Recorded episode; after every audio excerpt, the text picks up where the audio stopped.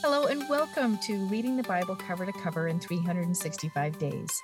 My name is Andrea Lendy, author of the book and Bible reader and studier for over a decade, and I'm excited to share some thoughts with you about today's reading. Welcome to day 110 of Reading the Bible Cover to Cover in 365 Days. Let us pray. Oh Lord, thank you for another day to learn about you. Help us receive the message you have for us today. In Jesus' name, amen. Let's see what's happening in Matthew chapter 21.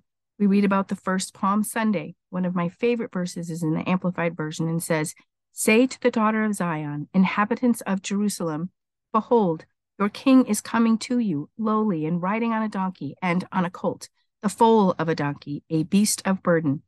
Yes, Jesus came to us in such a lowly manner, and he ex- exited the world in the same way a king who never lived with the comforts of a king, even though he lived as one. He cared for his flock immensely. He loved them, taught them, healed them, and had compassion on them. He cared for his kingdom as a king ought to, and yet he had none of the worldly possessions of a king. He who would carry the burdens of the world rode on a beast of burden through the town of people who praised him. So much wisdom and richness is in this chapter. The Pharisees were livid that people treated him with this kind of respect and worship, Jesus knew he would be killed by these people, and yet he continued to mingle with them and talk with them even this short week before his death. Next, Jesus talks about faith. He said, In whatever you ask for in prayer, having faith and really believing, you will receive. This is a powerful nugget of wisdom for us to meditate on today. Jesus turned over the tables in the synagogue because of all the buying, selling, and thievery.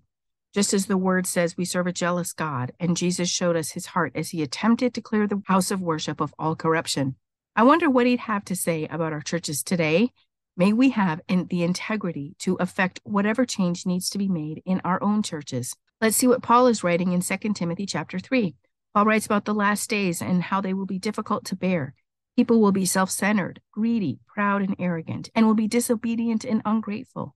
They will be morally loose and callous and hate all that is good. Verses 6 and 7 are concerning and say, For among them are those who worm their way into homes and captivate silly and weak natured and spiritually dwarfed women, loaded down with the burden of their sins and easily swayed and led away by various evil desires and seductive impulses. These weak women will listen to anybody who will teach them. They are forever inquiring and getting information, but are never able to arrive at a recognition and knowledge of the truth. Let us always seek truth, my friend. The word is full of truth, and I thank you again for leaning into the word and gleaning truth for yourselves.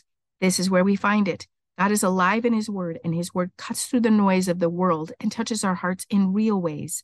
There are watered down versions of every truth in the world, but let us hold fast to the real truth here as we read and learn from God himself.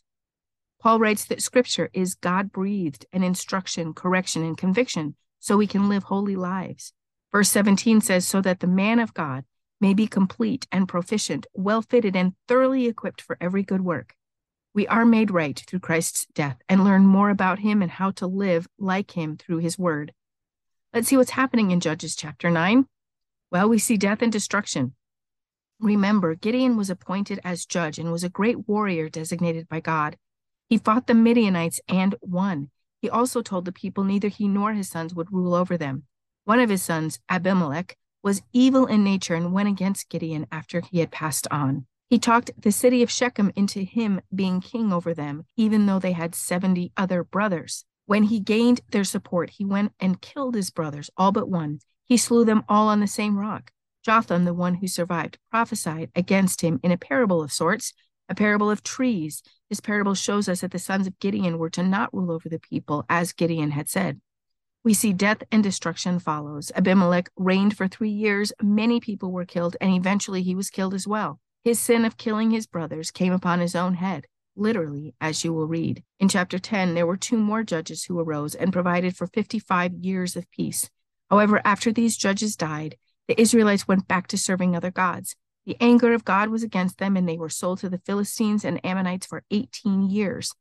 The Israelites' plight was grave, and they started calling out to God. He would not answer them because they had forsaken him. But they did put away their idols and continued to ask for deliverance. In the last part of this chapter, they started asking who could fight the Ammonites for them. Psalm 110 is written by King David and is referenced throughout the Bible, Old and New Testament. The first verse is God talking to his son Jesus. Jesus, who takes away the sins of the world. He is designated as the priest forever. He sits at the right hand of God and will execute judgment on the world. This psalm has great significance and is written about by many people. Yes, Jesus is our Lord and Savior. His sacrifice brought about a new covenant, which we are all heirs to. Let us honor and worship him as is due. Let us pray. Oh Lord, thank you for your word that continues to teach us about you, the importance of revering you and worshiping you. Thank you for sending your son to overcome the enemy, death, and destruction. May we honor and revere him for all he has done to wage war on the enemy and win. Thank you for all you do for us and all you are. In Jesus' name, amen. Thank you for walking this journey with me and being a faithful reader of God's Word. I pray that He shows Himself as the God who loves you deeply and cares about every detail in your life. Come back tomorrow for some more thoughts and insights as you read God's Word.